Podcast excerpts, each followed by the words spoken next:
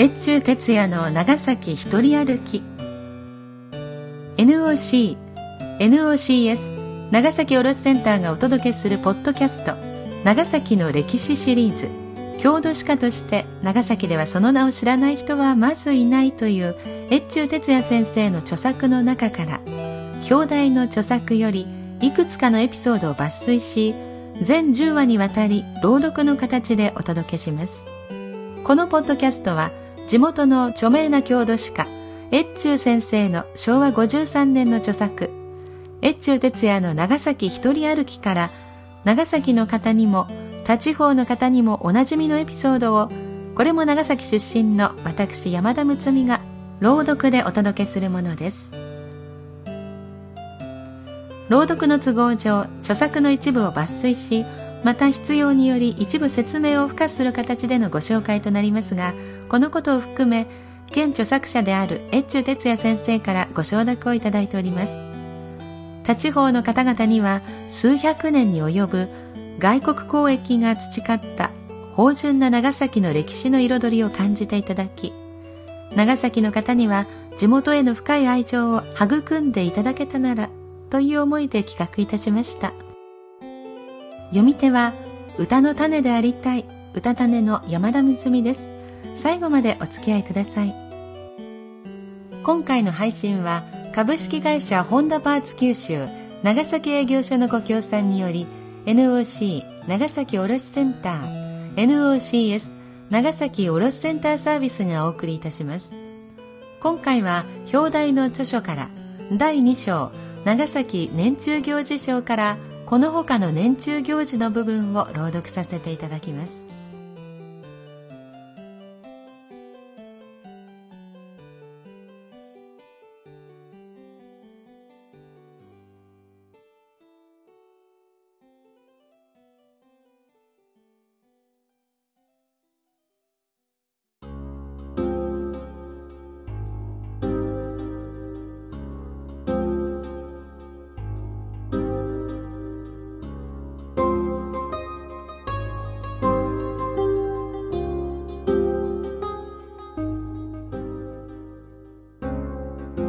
第10話年中行事のこと。3月3日の女の節句はつい最近までは4月3日の月遅れの節句であった。戦前までは初節句の家を回って人形を見て歩く子供たちに旗やかんざしを配っていた。節句料理は小豆飯に朝月を入れたなます、クジラの味噌和え、タニシの醤油汁、ひし形のよもぎ餅、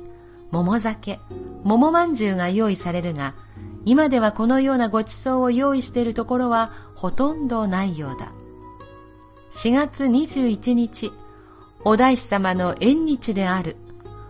お大師様のあるところは出格子を外し、お供えの段を設け、お参りに来る子供たちにお接待を出す。子供たちはほんの一つまみの米を紙に包んで持っていくとお菓子をご接待いただくので何軒も何軒も回って歩くのである。矢野平のお大師様には芋だごが接待に出されていた。八幡町のお大師様のお飾りの一対の道具には長崎青貝細工の素晴らしい包装下の細工物があった。文化文政年間のものであろうか、他には見かけぬ立派なものである。夫婦川のトッポ水のお大様には、つい千年まで桃まんじゅうを串に刺し、杉の葉で周りを囲んで桃の花が咲いたように大きく飾った昔風の供え物があった。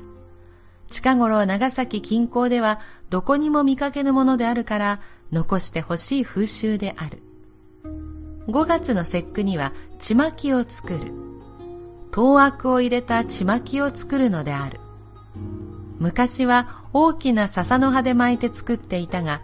近年は白い木綿の布に当悪を浸したもち米を詰めて作る。当悪も中国から輸入されなくなったのか、今では和製の悪で炊いているようである。男の節句料理は、干しふぐ、または干したらの煮しめに、吹きの味噌汁、農祖の湯引きを食べた。煮しめには昆布や干し大根、竹の子、焼き豆腐を炊いていた。6月には川祭りがある。今でも八大竜王と書いた紙を竹に下げて、井戸皿へした傍らに立ててあるのを見かけることがある。オランダのライデン民族博物館にある川原慶画室の長崎年中行事絵の中にこの川祭りの図があるが、昔は町内ごとに大旗を引き上げ、子供連中はドラを叩いて街中を歩き回っている様子が描かれている。7月、地蔵祭りがあった。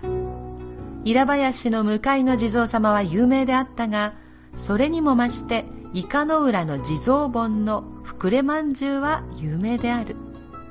近年、イカの浦の地蔵盆に飾られるそうめん細工が市の無形文化財に指定されている。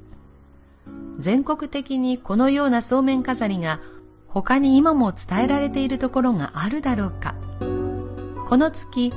中元前には箇所銀とかまど銀の配当があったので、町中はこれに湧いたと昔の記録に残っている。現在のボーナスみたいなものであったのである。旧暦の7月16日に現在でも高源寺の幽霊の御開帳がある、うぐめの幽霊という、幽霊箱の箱書きには、延享2年と書いてあったようである。この頃、宗福寺のポールがやってくる。中国人で宗福寺の全国に散らばっている檀家の人たちが集まってきて、年に一度の背書き供養をするのである。長崎の人たちはシナボンと呼んでいた。私はこの行事が現在の中国にはない行事であることに気がついたので、長崎市立博物館法に昭和50年実施のポールの模様を記録しておいた。10月15日、若宮神社の稲林くんちがある。この日行われる他県芸の奉納は素晴らしい。他県芸は中国の雲舞から長崎くんちの羅漢踊りにそして多剣芸となっている。その演技は、片淵の人から、現在後藤太一郎、峰正俊氏など、平林の人たちに伝えられ、林方は八神中尾の人たちによって保存されている。踊りは市の無形文化財に、林は県の無形文化財に指定されている。10月16、17日は大浦くんちといって旧大村藩内の大浦地区の祭礼が大浦諏訪神社で行われる。続いて、戸町地区の戸町くんち、八神くんちと周辺の秋の祭礼が続いて行われる。深堀地区の祭礼には、梶町の獅子舞が面白い。梶町は昔、鍛冶屋の町であり、火伏せの獅子舞ということであった。獅子舞といえば、模擬北浦の獅子舞、氷見の獅子舞、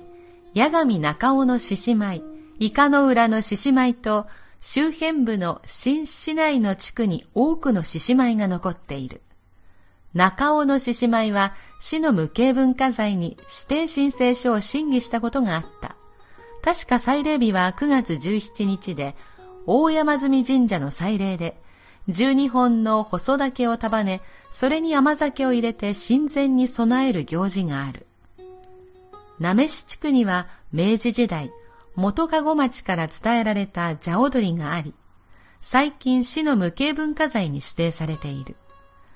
なめし地区大神宮の秋の祭礼の時に拝見した。なめしから峠を越えて敷見に出ると女相撲があった。これも明治頃から始められたものであるという。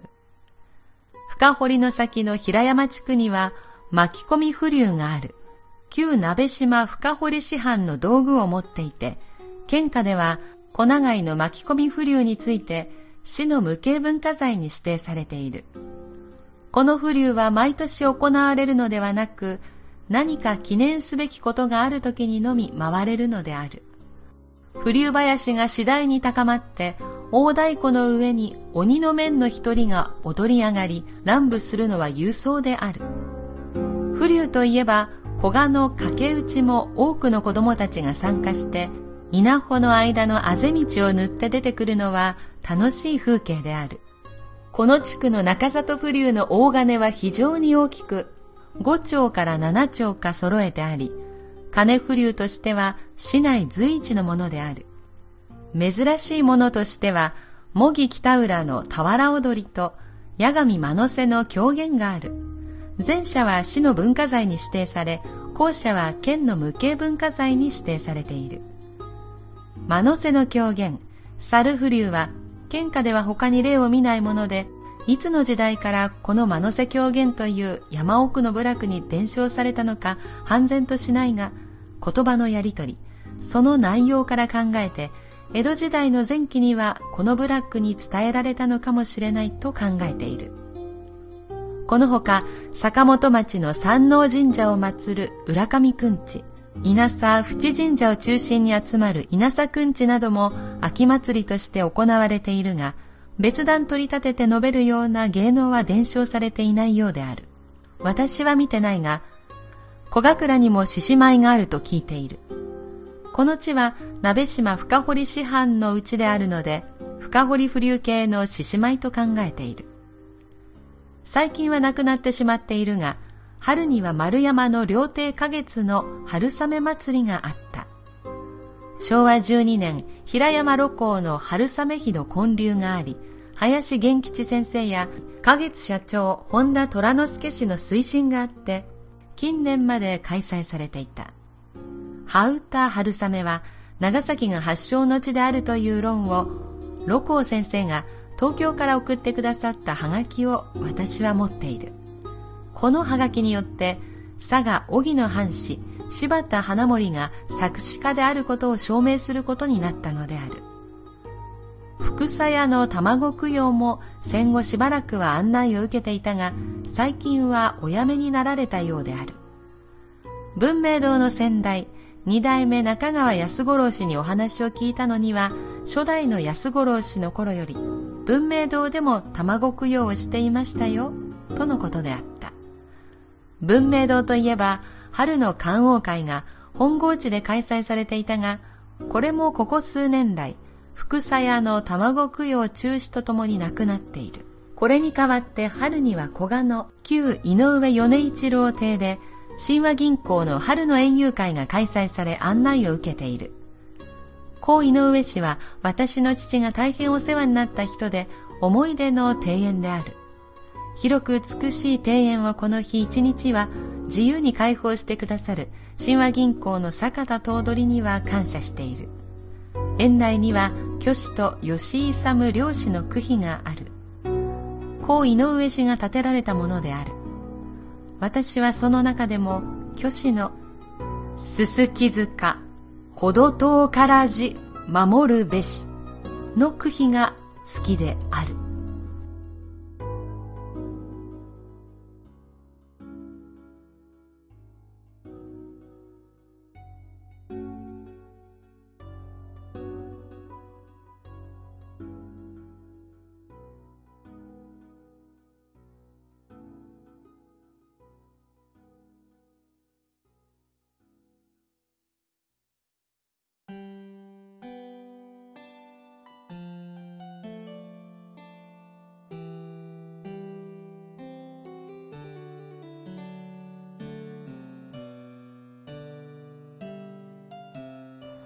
今回のお話第10話で越中先生の長崎一人歩き終わりの回でしたけれどもいかがでしたでしょうか？長崎の年中行事、えー、その他の年中行事ということでご紹介をしておきましたけれども四季があるからでしょうか？一年を本当に日本の人は長崎の人は大事に過ごしていることを感じさせていただくことができました。越中先生の長崎一人歩きのこの10話の一番最後に私の生まれた町のすすき塚という名前が出てくるなんて本当に嬉しかったです。すすき塚ほど遠からじ守るべし。嬉しかったです。今回の配信は株式会社ホンダパーツ九州長崎営業所のご協賛でお送りしました。株式会社ホンダパーツ九州長崎営業所では、ホンダ車すべてにジャストフィットする純正パーツやアクセサリー、グッドイヤータイヤをはじめ、安心快適、そしておしゃれな四輪電動カート、モンパル ML200、カセットボンベを利用して電気を作る発電機、エネポ、環境に配慮された仮払い機などお客様のニーズにお応えするために幅広く対応した商品を取り揃えています。気になる商品がありましたら電話095-839-3181までお気軽にお問い合わせください。全10回にわたる越中哲也の長崎一人歩き最終回となりました。長期間にわたりダウンロードしていただきありがとうございました次回からは高吉松雄一著作我らが長崎県郷土の偉人から長崎の民話特別編。郷土長崎の先人たちをお届けする予定です。こちらもお楽しみに。なおこの朗読の原作長崎物知り草第5巻朗読は一部を抜粋してお届けしております。原作本は長崎市アーケード公文堂でお買い求めいただくか同社ホームページ http://shop.com yurapuka.net スラッシュ typint スラッシュにてご注文いただくかネット注文がご心配な方は出版元有限会社タイピスト印刷電話095-825-4777までお問い合わせいただきますようお願いいたします。挿絵や図版などもあり、越中先生の名文とともに楽しんでいただけることと思います。このポッドキャストは NOC 長崎卸センター NOCS 長崎卸センターサービスがお届けいたしました。本文中、差別または差別的とみなされかねない表現がある可能性もありますが、著作者にはそのような意図がないことはもちろんであり、原文の芳醇な香りを残すべく、原則本文のまま朗読しております。ご了承いただきますようお願いいたします。なおご意見ご指摘は、nocs.e064.com まで電子メールでお送りいただければ、その内容のご紹介を当社ホームページで行い、今後の配信の参考とさせていただきます。よろしくお願いいたします。それでは次回までさようなら、うたたねの山田睦美がお送りしました。